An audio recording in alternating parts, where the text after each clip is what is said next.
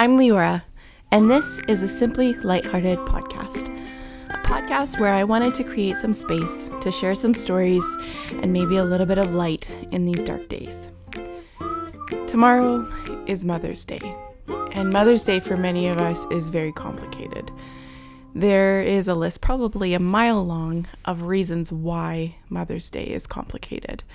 Um, my story includes infertility, so not being able to have children, and then Mother's Day being a reminder of that truth. Mother's Day also can be a day where you remember a mother you've lost, someone you loved and no longer have with you. Mother's Day might be a reminder of children that are estranged. And so I get that Mother's Day is complicated. And I also understand that Mother's Day is beautiful. I have a fantastic mother, and I love her to pieces. She is kind and giving and supportive and wise and funny and so many great things. Was she a perfect mom? No. Was she a great mom? Absolutely. And continues to be to this day. I am so thankful for my mom. And so on Mother's Day, when I feel like there's so many layers to this grief, um, to this life, to how we live, I get curious about how to walk through a day like Mother's Day well. And full disclosure, I have not figured it out yet, not even close. I have so many questions. I have so much hurt. I've tried so many strategies to try to make Mother's Day less painful in one way or another. I've tried ignoring I've tried pretending like it doesn't bother me. I've tried eating my weight in pizza. I have tried pretty much every coping mechanism that is uh, around to try to get through to the other side of Mother's Day. And not one of them has been successful. I don't want to say that in a way that would bring you less hope. I believe there's a way to get through it, and not just get through it, but to move through it in a way that is honoring to the grief that I feel and honoring to the hope that I cling to. Lately, I've been reading a lot about how Jesus is the Good Shepherd.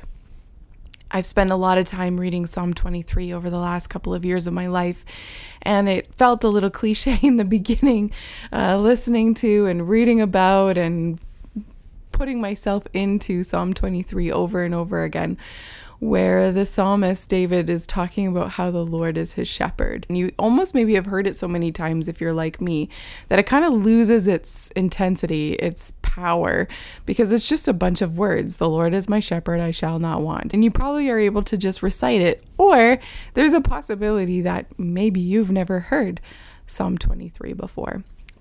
But I've spent a lot of time lately thinking about how the Lord is my shepherd and how I don't have to worry.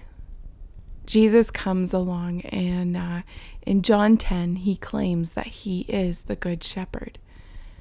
And I've been thinking about that a lot lately. I've been thinking about how, when we have hard things happen in our lives, how we have this idea, or maybe it's just me, but I know that I've talked to many others and they feel similarly that when hard things happen in our lives, things we don't understand, things that are painful, we all of a sudden see God as a tyrant. We don't mean to, we don't even maybe consciously do that. But what we do is we have this idea that God has made these horrible things happen to us. He is teaching us a lesson. He is this awful thing that is up above and like stopping us from having or doing or being what we want to be. And when I read in the Bible the life of Jesus, especially when he starts talking about being a good shepherd, I'm reminded that a good shepherd doesn't go around hurting his sheep. In fact, he does the opposite. He goes around, he protects them, he carries them, he gives them safe places to be. He lays down his life for his sheep. He loves his sheep. And so, although this weekend, Mother's Day weekend, might be complicated for you like it is for me, I just wanted to come and read us Psalm 23 Because I need us to know, and I'm saying us because I do too. I need us to know that the Lord is our shepherd, our good shepherd. And even in our grief and our pain, even when we don't understand, He is with us. So I'm just going to spend a few minutes here reading Psalm 23. The Lord is my shepherd, He gives me everything I need. He lets me lie down in fields of green grass. He leads me beside quiet waters. He gives me new strength. He guides me in the right paths for the honor of His name. Even though I walk through the darkest valley, I will not be afraid. You are with me. Your shepherd's rod and staff comfort me. You prepare a feast for me right in front of my enemies. You pour oil on my head. My cup runs over. I am sure that your goodness and love will follow me all the days of my life, and I will live in the house of the Lord forever. Friends, may you know that the goodness and love of the Lord is with you. It's okay to feel the grief. It's okay to feel messy on a day like Mother's Day, for it to be complicated and not have any real answers.